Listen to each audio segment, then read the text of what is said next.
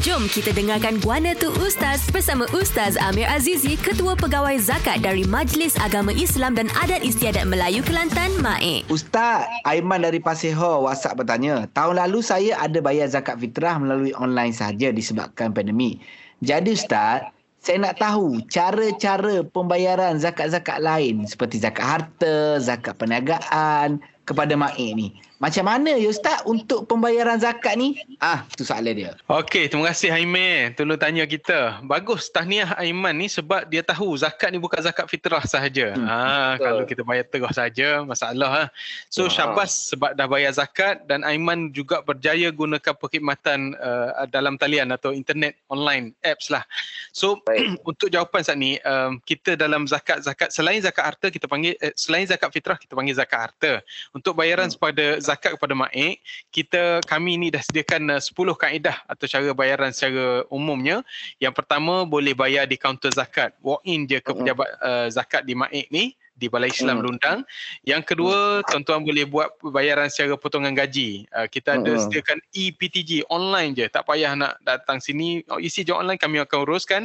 So kita buat potongan bulanan biasa yang ni zakat pendapatan lah. Yang ketiga, tuan-tuan boleh bayar secara perbankan internet. Yalah, maklumlah orang moden. Aiman sendiri mungkin muda lagi, dia boleh uh, main online je sekarang ni. Tak payah datang ke sini.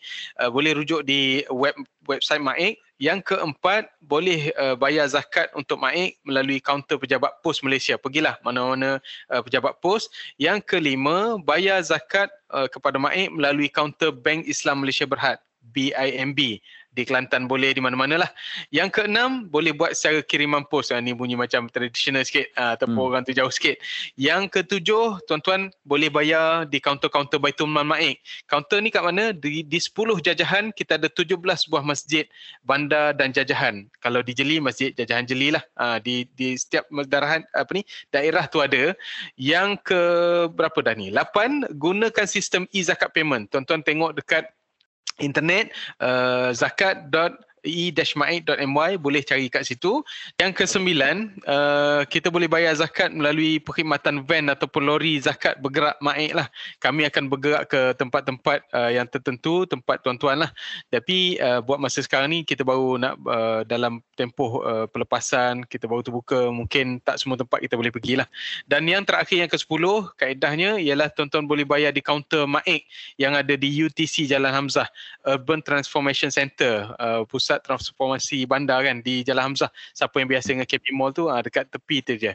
So uh, banyak kaedah tuan-tuan tinggal lagi nak bayar ke tak nak bayar. So bayar insya-Allah kita akan senang uh, urusannya insya-Allah. Ha mudah sangat. Yang penting kita kena rajin bertanya betul tak? Ya, tanya tanya. Oh, tanya okey. Pejabat-pejabat zakat Baik. tu mudah sangat untuk dihubungi. Hubung je. Okay. Kalau ustaz-ustaz yang sering ni datang senyum rasa rajin nak bayar zakat ustaz ya.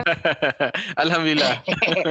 Alhamdulillah. Terima kasih ustaz. Okey. Okay. Sama-sama. Demikian penjelasan mengenai zakat dalam Guana Tu Ustaz yang dibawakan oleh Maik. Pembayaran zakat melalui sistem e-zakat payment Maik yang mudah dan cepat secara online. Lebih info di zakat.e-maik.my. Gegar pilihan nombor 1 Pantai Timur.